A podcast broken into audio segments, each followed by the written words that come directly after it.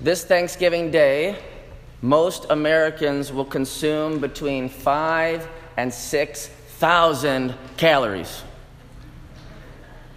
Whoa.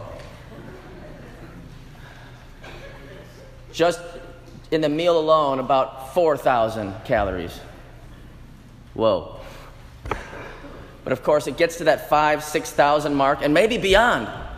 You know, depending on how much we graze throughout the day, right? We call it grazing. Yeah.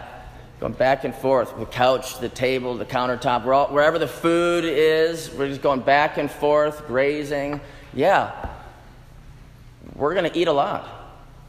You know, it's some of the greatest comfort food known to man, and yeah, we tend to stuff ourselves silly. We absolutely love the glorious sights and smells and savory tastes of the Thanksgiving meal. But oftentimes, we don't like the way it makes us feel afterward. Amen? Mm. See, when something tastes that good, it's easy to overdo it. And I think we'd all agree that what often happens at Thanksgiving can happen in other areas of our lives. You know, beyond something tasting really good. Maybe it's something else that looks really good or feels really good. And so we go after it. We indulge. And afterward, we realize we overdid it. You know, we, we, we stepped across the line, something we shouldn't have done. Just, not just Thanksgiving of overdoing it, this pattern happens in other areas of our lives. Okay? Realizing we overdid it. We, we don't like the way we feel afterward. See, the Bible talks about the power of sin and temptation in this way. At first glance, at first bite, it seems so good, so satisfying, like it will truly fill us. But then afterward, it makes us kind of feel sick, you know, within our minds and our very souls. And what we thought would fill us actually did the opposite. It made us feel empty. And this is what happens with sin and temptation. You know, sin always over promises and under delivers. Always. Let me say that again. Sin always over promises and under delivers. So we need to start just recognizing those temptations and those things around us that may seem really good at first glance. But then realize this is, this is not going to end well. You know, we need to have vision that looks beyond the here and now. And our culture is really good at the, you know, being satisfied, feeling good in the here and now. We need to get better at, un- at understanding what will come of what we do today. Those consequences. There's always consequences. And so the, the temptations of the, what I call the unholy Trinity, we have a holy Trinity, and that's our God. Father, Son, and Holy Spirit. There's also an unholy Trinity, which the scripture calls the world, the flesh, and the devil. These three in the unholy Trinity are always working to deceive, to disrupt, and to destroy. And as we live life, with any length of time, we begin to figure out that things that are shiny on the outside can often be very empty or even toxic on the inside. But God, as our perfect parent, wants to lead us into what is good, what will truly fill us the right way, to satisfy those deep longings that we all have. It comes from God, the maker, the lover of our souls. God wants us in all we go after to go after what is, what is good, what is right, so that we can actually be content and peaceful on the inside. Romans 12, verse 2 says, Do not conform to the pattern of this world, but be transformed by the renewing of your mind.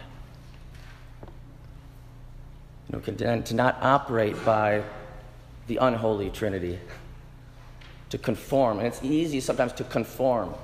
There's many others around us. Okay? There's, we'll, we'll be doing things or saying things to say, well, yeah, maybe, maybe I should go this way. But the Holy Trinity, our God, Father, Son, and Holy Spirit, are leading us to renew our minds, to say, learn what is truly good.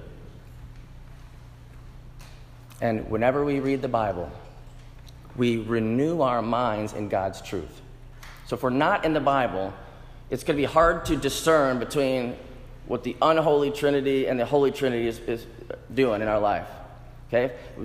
We, if we don't look at the guide of life, the Bible, then we're not, we're not going to, it's, it's going to be difficult to understand, what, you know, which way is up or down, okay? And then we're going to end up going all around.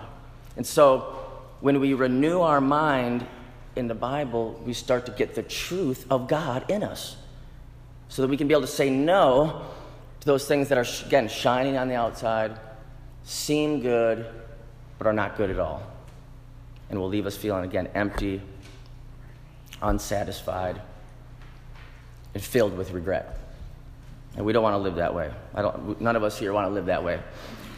So, you know, God wants us to be filled, okay? So beyond Thanksgiving, beyond food, but wants us to be filled with what is truly good. And in the Gospel of Matthew, chapter 5, verse 6, this is part of the, the Beatitudes. Jesus says, Blessed are those who hunger and thirst for righteousness, for they will be filled. There it is.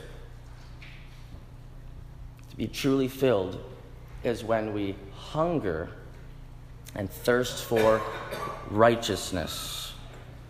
God wants us to have a, a growing appetite for righteousness, meaning to live more and more by the rightness of God's way. And then we will be on our, the way to becoming more grateful. When we live by the rightness of God's word and God's way, we'll start to be on the way to becoming more grateful.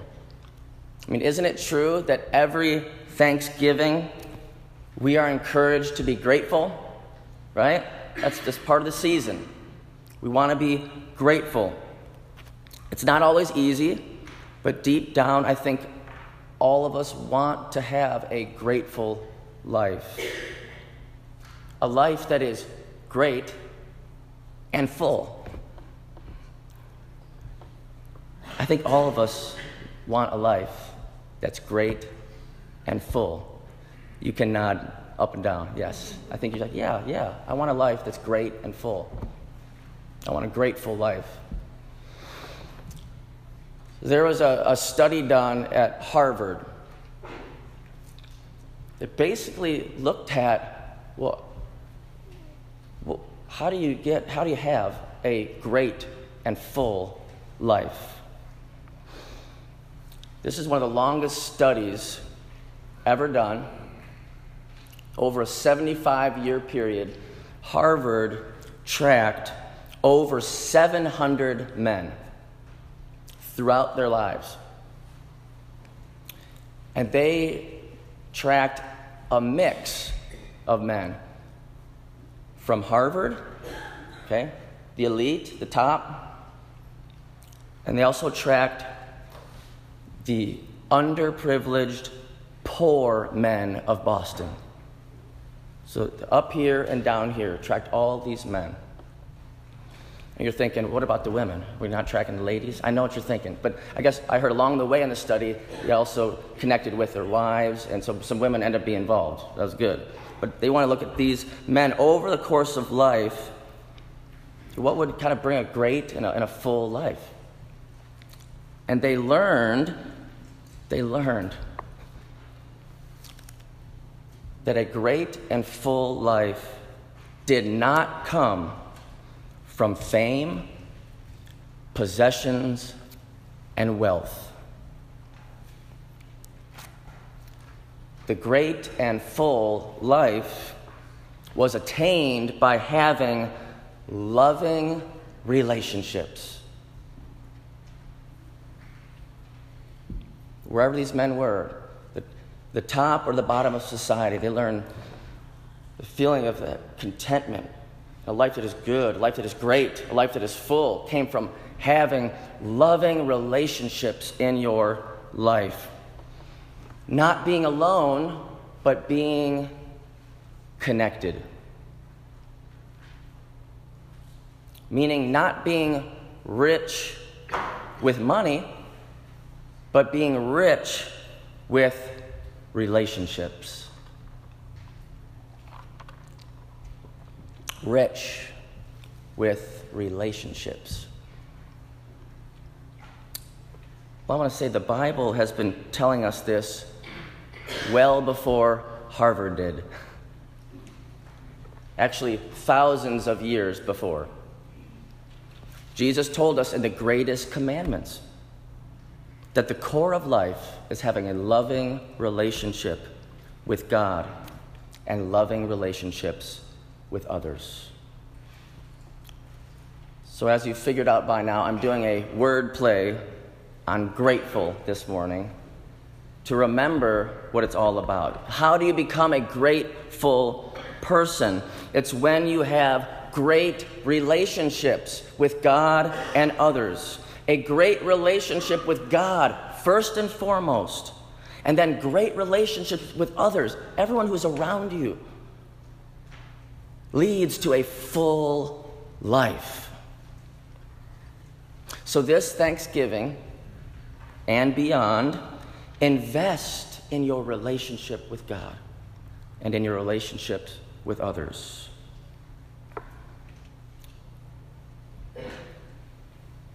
It's when you have a right relationship. Back to when we seek and we hunger for righteousness that's part of it. saying, I want to have a right relationship with God, a healthy, connected relationship with God. That's part of being in righteousness, being in a right connection with God and a, and a right connection with everyone around us. Even if someone might be against us in our family or workplace, we're not against them. We're not against them. We're still going to seek their good. We're not going to return evil for evil, but return evil with good. Because that comes from God. God is good. We want to give a blessing. When we think of the cross, the symbol of the cross points to what life is all about. The vertical line points to our life with God, the horizontal line points to our life with others. That's that great intersection life with God, life with others. Got to have it. And so remember grateful this way great relationships, full life, great relationships, full life. This is how you become a grateful person. Let's pray.